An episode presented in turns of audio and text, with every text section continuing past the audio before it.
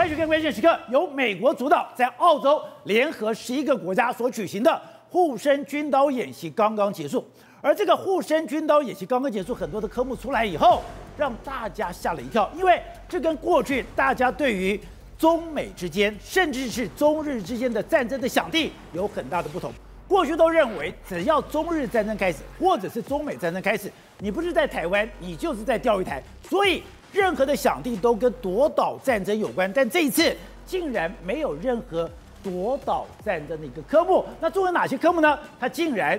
是对大陆进行攻击，竟然是对一个抢滩进行一个不定时、不定点的上岸攻击，因为他这里用了一个非常奇怪，或者过去没有想到是海上码头。这个海上码头可以随时布置，海上码头随时布置之后，随时可以从码头里面进行攻击。也就是当我过去只要抢滩成功，我可以在任何地方抢滩，抢滩之后。我的兵员就可以源源不断的上岸，我的鱼兵员如源源不断上岸以后，我的空军、我的海军就会后援而至。另外就是他在海上居然任何地方都可以布一个五公里长以上的运油线，也就是现在我们讲的滨海作战团。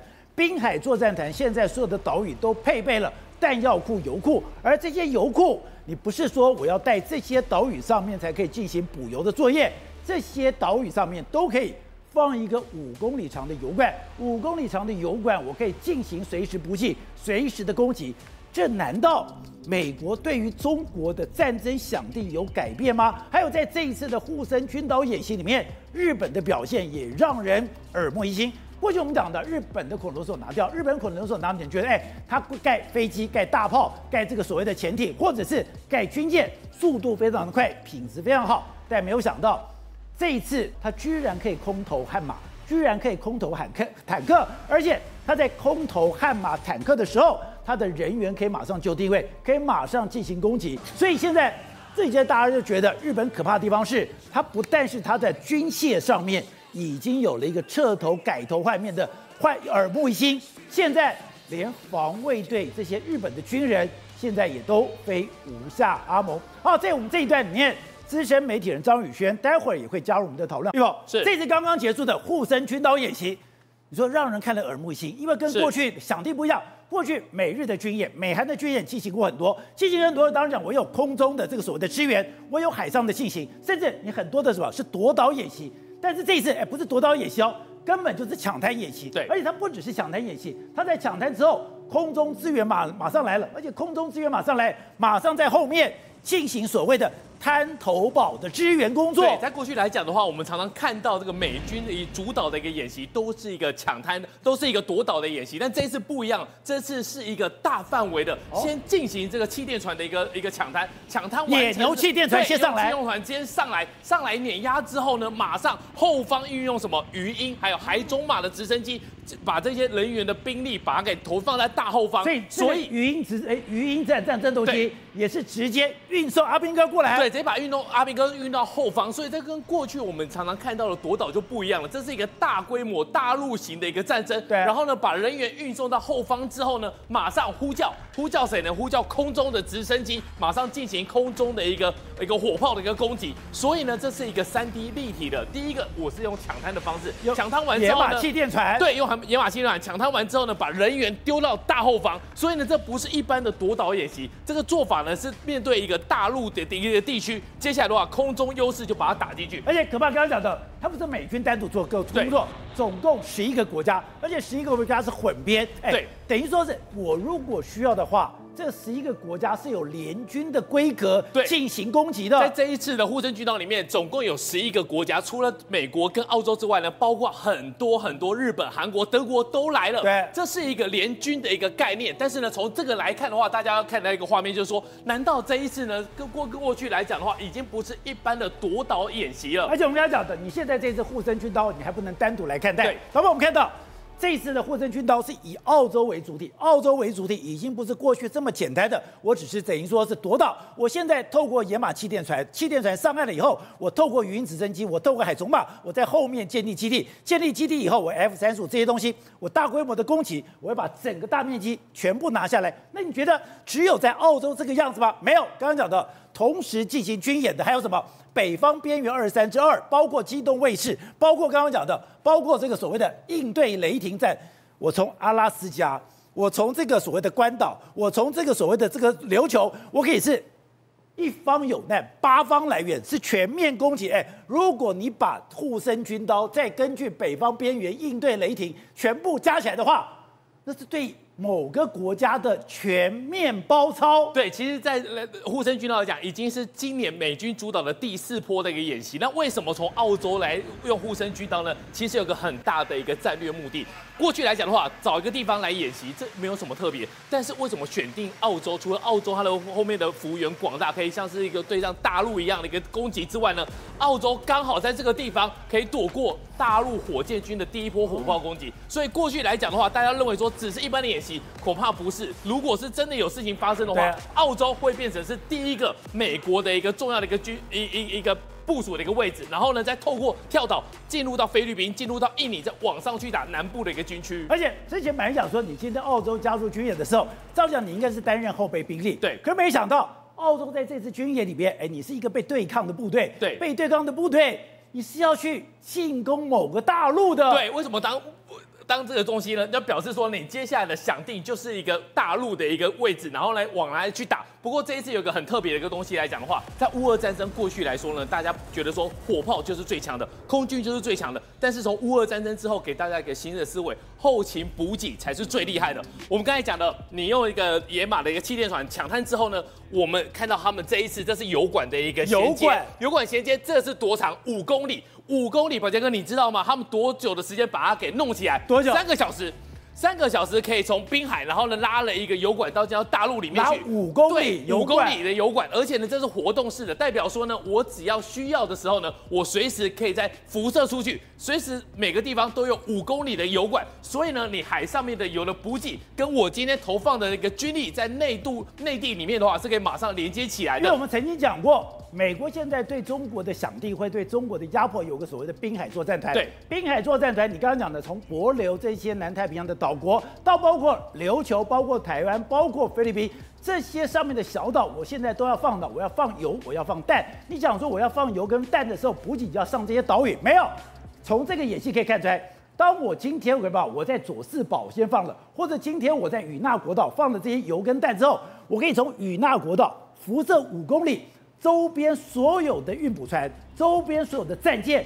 都在我的运补范围内，没错，而且呢，他只花了三个小时就把五公里给接起来。还有另外一个，这次来讲，给大家另外一个想法，在过去来讲，二次世界大战诺曼底登陆的时候，死伤非常的惨烈。为什么？因为诺曼底就是一个适合去抢滩的地方。但是呢，其实德军也知道说你就会从这地方来，所以双方互相攻击，你只要不停的把人员送上去射受死，你就用人员死亡来堆积来堆叠之后呢，你慢慢的抢滩。但这一次不用，它有一个组装化的一个码头。但这个码头代表什么意思？我不用找到天然的一个抢滩的一个好的地方，我只要一有机会，我就直接把这个地方变成天然的抢滩的码头。这个五百五十公尺也是几个小时之内就可以像这样子。其实就是一个乐高积木，对，他把一个东西都载过来之后呢，一个啪啪啪啪啪啪，全部就叠上去了。好，叠好之后呢，就是一个抢滩的地方。如果你在面对对方的一个炮火攻击的时候呢，我绕过你的一个攻势，对，我在第二个地方，你只要有稍微有沿岸，我就能够来堆叠，堆叠之后啪啪啪啪，我又是另外一个五百五十公尺的一个码头。所以等于我四面开发开花之后呢，你根本找不到我到底要从哪边来登陆。这就是在这一次来讲最重要的一个。组装码头的一个概念，所以哎，如果你一开始把那个野马气垫团在某一个滩头冲上去，对，冲上去，刚刚讲的我的鱼鹰战斗机，我的海种马上去，我可以把这个地方巩固起来，巩固起来以后，我就可以在这个滩头马上用模组化成立一个码头。我如果可以在这个地方马上模组化成立一个码头之后，我的兵员。我的船只就可以源源不绝的上岸了。对，没错，我们只要第一个抢滩成功之后，模组化码头就上来。模组化码头上来之后呢，再加上的油管，只要三个小时就可以布五公里。所以我的人员会分成两批，第一个就刚才讲的鱼鹰跟我们的海中马已经空投到大后方去了。另外一面，我可以从这边一直不停的挺进，前后夹击，再加上空中的优势，在过去来讲很难这样来做。那我们过去想象的。夺岛不都很过时了？对，其实过去夺岛为什么讲夺岛，就是二次世界大战美军在太平洋战役里面的一个做法，但这是完全不一样。而且呢，在这一次里面，为什么要把十一个国家全部给抠来？因为有 F 三十五、F 十八、F 二十二、P 八 A 巡逻机，还有 E 三 E 三零的一个战加油机，把这些东西全部弄来，大家走一次，对，把所有的 coding 都弄一次之后呢，大家就知道说，以后如果未来真的有事情的话。不会手忙脚乱，大家的编号、大家的 coding 全部都可以一次来使用。所以刚刚讲的这个战争响电里面，刚刚讲我 F 三十五是最好的踹门者，F 三十五最好的踹门者，我可以把你眼睛、耳朵全部打瞎，打瞎了以后，F 十八进来，F 十八进来以后，刚刚讲的我有个电侦机，我有什么的，一那个什么咆哮者电侦机，我可以把你所有的讯号全部给遮蔽掉。当我的讯号遮蔽遮蔽掉之后，哎，我的刚刚讲到的，我所有的 F 十六、F 十五进来以后。我就如入无人之地了。对，第一时间 F 十五把你的眼睛全部打完之后呢，重点来了，我要去投放兵员，千里投放之后呢，这些运输机可以把这些特种部队全部拿来。那这一次的操练的一个主要的就是第十一空降师，其实第十一。第十一空降师都来了，对，都来了，而且呢，他们这一次演习的一个项目呢，夜间的投放，夜间的一个跳伞。说是夜间，对，这是夜间来讲的话，就用一个夜间的方式来进行的一个跳伞，而且呢，他们在过去来讲战功的非常的标榜。如果在这一次都可以完成把它做好之后呢，其实护身军刀演习是非常非常成功的。所以刚刚讲的，我们本来以为说你只是一个单纯演习，对，刚刚讲你这个单纯演习，你要把周边另外三个演习放在一起。原来它不是一个单独的地方，我也可以从阿拉斯加，我可以从关岛，我可以从夏威夷，甚至我可以从琉球千里驰援。不但是千里驰援，刚刚讲的，我当我这个滩头堡建立之后，我马上可以做一个活动码头。我做好活动码头了以后，我的船只马上可以上岸，马上可以运补。我上岸运补之后，哎，我可以做一个。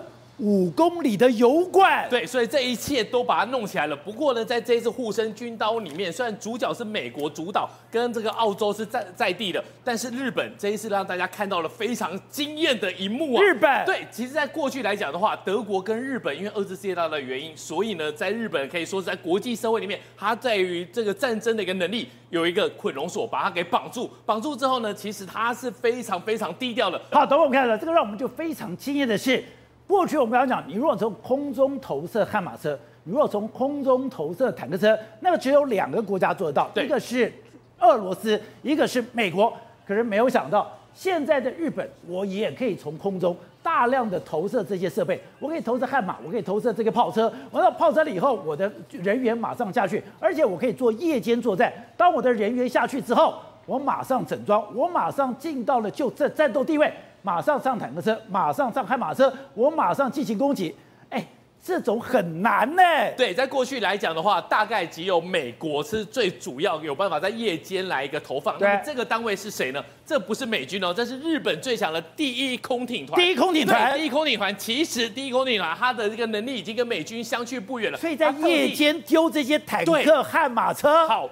还有炮车，在夜间，第一个你能不能够找到正确的地点？第二个，你投放下去之后，这些东西会不会摔个稀巴烂？这都是非常非常精密的一个计算。不是，而且你下去以后，我还要找到我的坦克，我要找到我的悍马车，我还要上车哎。对，而且没有这么容易。日本的第一空警团就把这个夜间投放，把它完完全全的展现出来了。第一个，他们人员往下跳；第二个，它可以投放这些很重要的东西，而且是非常重的一个物料，包括这个悍马车，包括它的重机具，这一次都是完整的一个投放。所以呢，那大家可以看得出来说，日本在这一次来讲的话，他跟美军的练习已经非常的有默契了。而且这次试出了一些照片，才看到，哎，第一空艇团你要进去非常的困难。刚刚讲到这个人，导播看哦，这个人这个是吧？这是六十公斤、二十公斤、二十公斤，这个杆子也是二十公斤、六十公斤、六十公斤。一般人哎，你要去做五下就已经很难了。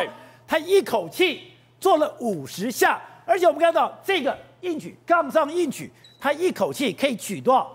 四百二十公斤。好，我们现在来看，有在重训的都知道，这一个卧推呢，大家都有在做，但大家做的东西根本就是一组八次，有些人比较厉害的，一组。十二次，他一组是五十次啊，而且呢，他做的是杠，这一杠就是二十公斤，然后呢，二十公斤，二十公斤，所以是六十公斤，六十公斤，他可以这样子砰砰砰，五十下，五十下，而且呢，大家注意看的是，他没有偷，很多人做到最后的时候呢，会把手臂给夹起来，为了偷点力气，但是完全没有，而且也没有人在帮他补，这就是让大家看到说，日本的一个自卫队，在过去来讲，大家比较陌生，但这一次的话，像他这一种硬举。我觉得这真是非常可怕。硬举，你就是直接用早安的方式，你把它挺起来，哎，四百多公斤呢。虽然它只离开一下下，但是呢，如果你的你的背肌不够强的话，你是没有办法来负荷这个整个重量的，很有可能造成身体上面的一个伤害。所以我们从现在看到是，这个日本的陆上自卫队，他们对他们自己的体能要求，对肌肉的训练。竟然如此强悍！对，我们来看这些画面之后呢，其实再再加上我们刚才讲的第一空挺团，这些人如果把脸给罩住，你不觉得像美国大兵吗？他们的做法、他们的训练方式，其实已经非常非常的美化了。所以这些人的身体的素质，加上他每一个做法、一个呃战斗的一个做事，都跟美军非常类似。好，廷尉，我们看到这一次的护身军刀演习，再加上什么？另外有三个演习在七月都完成，七月完成就是北方边缘机动战士、还机动卫士，还有应对雷霆，哎。等于说我是陆海空，而且千里驰援，再加上我今天的护身军，不护身军刀，哎，感觉上真的是冲着中国，而且冲着中国，他很多的战争想定都跟过去不一样了。对，澳洲的角色非常重要，因为澳洲在整个在印太战略当中，它会作为什么美军军备当中的最后最后面的一个后勤补给基地。你从美国本土驰援太晚了。如果把澳洲整个武装起来的话，所以为什么当时我们在讨讨论到什么阿富汗问题的时候，阿富汗的撤军，美军是基本上是会撤到，会有一些部队是会到这个所谓的北领地这个地方，那就达尔文港那个地方，然后北领地。所以你看到这一次这个演习地点在哪里？就在北领地跟这个所谓的昆士兰省。那这个地方为什么还有坦克，还有所谓的呃直升机，还有很多相关的这个陆战当中要用到的东西哦，跟我们传统想象说整个印太地区应该是打海战才对，不太一样。主主要目的是因为澳洲的特性跟其他国家也不太一样，所以你知道，因为我们说从澳洲这个雪梨你要飞出澳洲，从澳西澳这个地方飞出去，基本上你这要飞七个小时到八个小时左右的飞机才能够飞得出去，所以它国土面积非常非常大。所以，当它在做一种所谓的驰援的状态情况之下，跟其他国家不一样，那不需要再去打打这个东西，因为那是日本的角色，那是韩国的角色，那澳洲的角色又是什么？所以，美国早就我我说过，美国在进行这种所谓的布局来讲的话，每个国家它本身它的角色是什么，已经分配好了。那护身军刀本身是以澳洲作为主场，那现在想想看了，这个战场不是可能只有发生在台海。这个战场如果是发生在越南这边呢？如果战场发生在中印边界、印度大陆呢这一块呢？那澳洲的角色又是什么？所以其实它的角、它的科目来讲会非常非常多元化。所以对这个美国来讲的话，它其实都设想好了，为什么澳洲军队、澳洲部队其实人数不多，两万多人而已。但是他为什么可以扮演跟美国重要的我们讲说副警长的角色？其实他本身来讲地缘辽阔，还有加上他本身跟美军之间的一个联系协调，还有他跟北约之间的协调，其实非常重要。好，另外另外一个是这张照片，哎，今天被广泛流传，这是我们的太平岛。太平岛刚刚讲的这个飞机跑道，我们之前讲过，它旁边还做了一个港口。哎，太平岛离我们这么远，我们今天运补都已经非常困难，我们的太平岛基本上只是为了要防卫。就这个看起来是要停大型的船舶，我们现在台湾也要介入南海了吗？没有，有人说啊，这个是给美军停的啊，给美军停的。但是问题是我还是要澄清一下，为什么美国在南海的岛礁立场是中立的？所以他如果要去停我们太平岛，就代表说承认太平岛是我们的，他才能够入港嘛。那太平岛如果是我们的话，他就会得罪越南，所以中美国来讲不会干这种事情。那这个是什么东西？这其实是可以停我们两艘三千吨级以上的海巡船。那我们自己本身来讲，就可以去到让马政府海巡船要过去。对，海巡船，我们因为以前来讲的话，没有这个港口，以前我们运补船过去之后都要抢滩登陆的概念。那现在有了这个码头之后呢，那马政府的时候盖了一条，蔡政府的时候盖了一条，那这个时候刚好这个防波堤里面的这个港口就可以停两艘的这个两三千吨以上的海巡船停在这里面，可以进行运补。但是其实重点在哪里？你有没有发觉到那个卫星照的这个机场跑道的最尾端呢？多了一块土地出来，那个就是在港口挖的泥土，整个把它摆到后面去。哦、那你知道现在整个南海地区大家在做什么事情？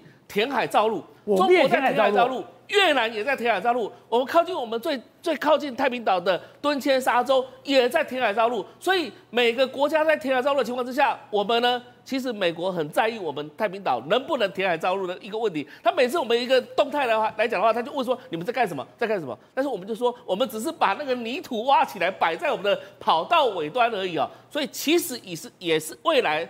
这个所谓的跑道延长在做准备。那这个是是概念为什么？因为我们现在只能起降 C 幺三洞而已。如果未来我们假设如果有空中加油机，有什么样的可能性？我们 F 十六在冲下去的时候，市场至少不会冲到海里去嘛。所以可以在这种跑道上面可以有一些战斗能力存在。所以这才是我们最主要的目的。好，对的，刚才讲到的，美国现在花了非常的大的力气，而且还是现在把它最基本的武力全部放在西太平洋。那美国为什么这么紧张？你说这个跟二次世界大战有关，这跟奥本海默有关，因为奥本海默弄了那个原子弹，美国为什么非丢不可？我们都以为说二战最重要的战争是诺曼底登陆，你说不是？二战里面最大的登陆作战，死亡最多的全部在西太平洋，而且美国海军、美国海军陆战队最恐怖的记忆也在西太平洋，所以美国只要碰到了西太平洋，它的寒毛竖起，它所有的这个状况。都进入到最恐怖的战争状态，没有错。那么，美国海军陆战队啊，在这个战史上面呢，一次单一战役死亡最多是在什么地方呢？太平洋战役里面的冲绳岛战役啊？为什么呢？因为冲绳岛战役呢，这个事情，这个事情，这个战役呢，总共持续了八十二天，这也是造成了啊，奥本海默不是在研究那个啊，这个原子弹吗？对。这也是为什么一定要把原子弹丢到广岛跟长崎这两个地方教训日本的最主要原因。好，我们给一个非常简单的比较数字。我们要讲到，美国在做二次世界大战大战史的时候，他很喜欢说我们要做一个最长的一日，做诺曼底登陆，这个大家耳熟能详。这也是当时他们的所谓的海这个陆军最骄傲的战绩。可是诺曼底登陆动员多少人？联盟军哦，十五万人，折损多少人？一万人。但是在西太平洋，我们刚刚讲冲绳岛战役，动员多少人？五十四万人。有没有注意到，诺曼底登陆十五万，冲绳岛五十四万。我在诺曼底登陆死多少人？一万人。可是我在冲绳岛死多少？八万人。八万人以外，我有两万人神经衰弱，我有这个说战后创伤症，还有我有受不了了，一点四万人提早退役。为什么呢？因为这个战争对美国来讲太痛了，这个战争对日本来讲也太痛了，痛到没有人想提起它。对，没有错。那么事实上呢，五十四点三万人啊，是全部加起来，也就在八十二天之内，包括。美军、英军、加拿大军啊，这个澳洲、纽西兰这些军队全部加起来啊，然后第一波攻上的这个呃总人数就超过十八万人啊，这还不包，这还包括啊这个一千五百多艘的各式各样的战舰，其中航空母舰就四十艘，然后也包括两千多架的各式各样的军舰。打冲绳动了四十艘航空母舰。没错，为了要打下冲绳，为什么呢？因为呢。当时麦克阿瑟采取这个所谓的跳岛政策，不是打下了菲律宾吗？对，本来说要把永远不沉的航空母舰台湾打下来，可是问题是估计大概要死亡啊，大概在接近五十万到一百万左右的美军呐，所以呢划不来，所以跳岛直接可以攻打跳过台湾冲绳岛，就没想到他心里想冲绳岛只有三十分之一的台湾大小，所以呢打下冲绳岛应该没有想象中这么困难呐，就没想到宝杰，你知道为了要这个日军为了要防美国来打冲绳岛。他们整整挖了一年的战壕，单单地下的碉堡那个地方很多的珊瑚礁嘛，单单地下的碉堡，夯不啷当弯微那个婉转这样子啊，总共超过了一百多公里。你想象那个地下碉堡，整个冲绳在下面挖了一百多公里啊，然后紧接着来，那么他们的火炮呢，在几百门的火炮早就准备在那边，日军也知道美国一贯来一一旦来攻打的时候会是怎么样子。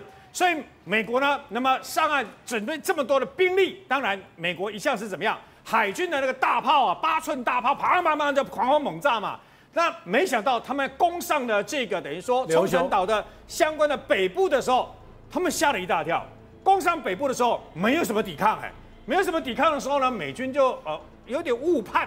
误以为说好像没有想象中这么厉害嘛，所以他们攻上美，攻上北部了以后呢，也占领了加索纳这个军地了以后呢，就没想到一路要往中部、往南部去的时候，十二万日军，总共这个十二万日军呢，在这个地方等他们，等美军，从此展开了所谓二次世界大战里面。最血腥，然后呢，浴血奋战，打得最离谱的一个大战，就在这个地方，这就是玉碎行动。对，没有错，就在这个地方进行了这个怎么样战争啊？那为什么呢？因为他的碉堡，他们每建一处碉堡，就认为一定要这个碉堡要承受得住你那个美军的八寸大，那那美军的军舰大概都是八寸大炮，八寸流嘛，直接打过来八寸的那种，跟我们的八寸榴弹炮一样嘛，那么大的你打过来，我能够承受一公吨以上各式各样的这个等于说弹药啊，我每个碉堡每个碉堡都要能承受。然后呢，美军不是有这个等啊啊火焰枪吗？进去看到那个那个碉堡的山洞就喷进去嘛。他们也料到你会用这种东西，所以所有的碉堡在地下化碉堡进去了以后，都一定九十度大折角。为什么？因为你让火焰枪，你就没有办法折过去嘛。他们都事先都有经过这个类似的沙盘推演啊。结果进到 进到这个等于说，那么呃那个呃相关的这个等于说冲绳岛的呃这个中本中部南部以后呢，开始进行它。因为美军他有坦克，可是坦克上不到山上嘛。那美军有这个大炮，可是也也没有办法发挥很大的功效嘛。最后打来打去，打来打去都没有办法。而他们的这个等于说相关的啊，日军的榴炮啦、迫击炮啦、各式的大炮，他们还有重型的大炮，对，一起往美军往山下的美军这样打嘛。曾经有呃大概有这个啊一千多位的美军上去了以后呢，七百个人就不见了。七百个，你就知道那个一千多个人打上去哦，对，七百个人就不见了，不见了，通常就阵亡或失踪嘛，就几乎就已经阵亡了嘛。所以呢，美军觉得，哎，再这样打下去的话不行哎，所以后来直接调集了三百二十四门的大炮，然后呢，还有六百五十架的各各式各样的轰炸机，还有配合各军舰的八寸大炮，全部它同步同步同时间往山上啪啪啪就拼命狂轰猛炸。那他这样炸了以后呢，你也当然造成日军很大的伤亡嘛。对所以后来呢，日军又胁迫当时的啊琉球的相关的这个老百姓，冲绳的老百姓嘛，对，也要加入他们。到后来没有办法的，没有粮食怎么办？强迫着冲绳的老百姓呢出去找吃的。那出去找吃的，他们的对面不是叫美军吗？对。所以呢，这就是所谓有名的。冲绳的人盾人肉盾牌就是这样来的。那这些老百姓出去的时候，有的时候美军搞不清楚情况就会开枪嘛，所以也造成了这些啊老百姓的死亡等等嘛。那后来已经到没办法，就是我们有名的所谓的玉碎行动、万岁冲锋嘛。呃，各位一定知道听到过听过一一艘非常有名的战舰叫做大和号嘛。对，大和号就是在这一次的行动里面。本来大和号就是要出来了以后呢，配合他们出动，包括台湾起飞的神风特攻队，神风特攻队最疯狂炸看盟军的在二次世界大战的这个相关的战舰，就在这个地方，然后就在这个地方。而且我们要战史上面打冲绳战役，日军出现了一千九百架的自杀呃神风哎，一千九百架就代表一千九百个最优秀的飞行员就这样没了。一千九百架飞机就这样没了，水呃，刚刚讲一千九百架神风特攻队，居然把数十艘的盟军战舰，超过五千名的美国水手，就这样的没了。对，没错。那么事实上呢，那么在任务分配上面，因为英国也出动了，包括各式各样的战舰在内嘛，当时负责把这些啊神风特攻队的机场，有可能机场负责轰炸的，全部是英国的飞机来炸。炸这些机场，而且炸了两次，就是要把神风特工队给炸掉。但是一千九百架耶！但是一千九百架的 神风特工队真的来炸。炸了以后呢，把美军给吓了一大跳嘛。可是当时真正炸成的都是驱逐舰啦、两栖登陆舰啊这些。那么航空母舰呢，没有被炸成，而被炸的这个受伤虽然有受伤，但没被炸成。所以后来总共有一千四百多架的神风特攻队，就在这次的任务里面呢，全部殉职。可是问题是没有达到它的效果，所以到后来啊。日军在没有办法的情况之下呢，那么逼迫逼迫这个包括啊琉球的这个老百姓冲出去嘛。琉球的老百姓他们跟那个琉球老百姓讲说：你们如果活着的话呢，会被美国用美军呐、啊，会很残忍啊，非常残忍的方式。所以呢，与其这样，不如那个寻找这个等于解脱的方式。所以你现在到琉球去很很有名的一个地方，叫做这个很有名的一个地方叫做喜屋武甲。那个地方干什么？就是后来很多的呃那个琉球相关的这个冲绳的老百姓。全家人抱着，全部跳下去，全部跳下那个地方，全部轻生，看着美国人吓了一大跳。为什么有那么多人往这个地方跳？跳，美国在叫，非要原子弹不可。你不跳，你知道吗？你不不不去这个跳的人呐、啊，在同样这个受困在这个山洞里面的人呐、啊，日本那时候的日军用一个很残忍的方式啊，什么？直接把手榴弹插销拔掉，全部丢下去。所以他们非常生气，非常这个痛恨当时的日军的原因，就在这个地方。最后。大喊万岁万岁，冲锋全部冲出去，被日军全部都歼灭，死了一大堆，指挥官切腹自杀，总共死了，包括日军、美军跟琉球当地死了二十四万人，才结束这一场为期八十二天的冲绳岛浴血战。好，董事长，刚才讲到的。现在美军对中国是玩真的吗？你现在这个所谓的护身军刀演习，你所有的响定，刚刚讲的野牛气垫车上去，鱼鹰鱼鹰战斗机上去，海虫马上去，然后建立滩头堡，我连活模组的码头都有了。然后我们看到印太司令阿基米诺怎么讲？他说，只要你中国敢敢开第一枪，战争什么时候结束，什如何结束，就不是你中国。说了算的。他另外讲一句话，你看到没有？他在论坛上面讲说：“我希望习主席汲取俄乌战争的教训哦。”对，他他用他，所以他们这个是很得意的。他们是在俄乌战争取得一个战略上的胜利之后，对，然后搞了一个这个演习嘛。啊，这个演习有多少国家参加？有日本、韩国、英国、法国、加拿大、德国，通通来了。对，这什么意思啊？这是全北约主要国家都到了嘛？这是，也就是说，世界的西方主要国家全部参加亚太的美军的行列嘛？那在这里面来讲的话，美军总共派了一万七千多个人，那这个东道国的澳洲只派了一万个人，所以你就知道这个是到底是谁在主导的？美国在主导，是美国主导这个战争嘛？美国主导这个战争，然后他的这个里面，美国强调的 deterrence 就是威慑力嘛，威慑力，他一直警告你中国，你要记得俄乌战争，然后他讲的最重要的事情。不是说如何结束，不是中国说了算。那现在就是俄乌战争，对，不什么时候结束谁知道？谁来决定？对，美国决定嘛，美国给你拖死你，把你俄罗斯整个拖垮掉了嘛。而且他特别警告，没有速战速决这件事情哦。是的，那我现在请问你嘛，以俄罗斯的军力跟呃这个中国呃中国解放军的军力，哪一个军力比较强嘛？在过去俄乌战争之前，俄国比较强。全世界认为第二大军事国家是谁？俄罗斯嘛。俄罗斯现在俄乌战争，一个俄乌战争打成这个德性，那请问你解解放军凭什么有能力去发动那么大型的战争？你只是一个区域性的战争。对。所以你看到这个美这个印太司令部，他们现在讲的多嚣张啊！他们这时候就是因为夹着俄乌战争的胜利，这个已经在战略上。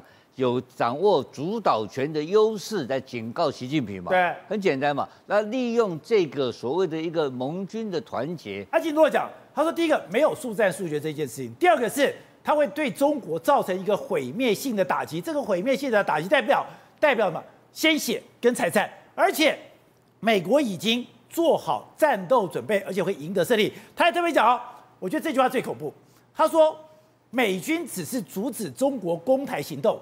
这不算赢，美军要干嘛？彻底打垮中国共军才算是赢得胜利。如果共军还有能力伤害到美军，战争就不会停止。所以战争停止是什么时候？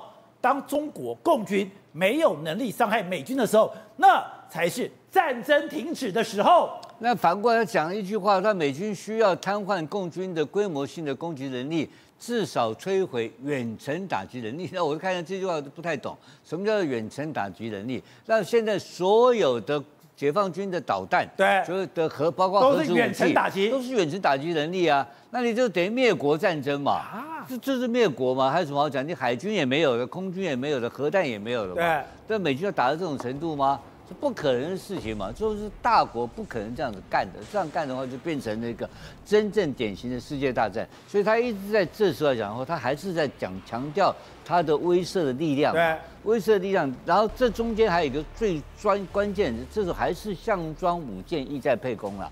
他整个的核心思维还是告诉你，俄罗斯的问题，还是一起团结起来，警告中国，要中国开始放手去。放这个俄罗斯的鸽子在做这种，因为俄罗斯如果被这个，所以他们他们的被中俄关系产生变化，这才是符合欧洲的直接的今天的利益嘛。因为马上要进入所谓的秋，今天已经立秋了嘛，秋天冬天战争开始了嘛，所以新一轮战争要开始打的时候，他们还是希望用不同的威慑的恐吓的力量去警告习近平嘛。那习近平现在最脆弱，有可能因而而事实上，中国解放军或中国政府现在对俄国的态度已经有非常些微的变化，也不是那么样的过去所谓的这种所谓关系好到无上限的这种的绝对的关系了。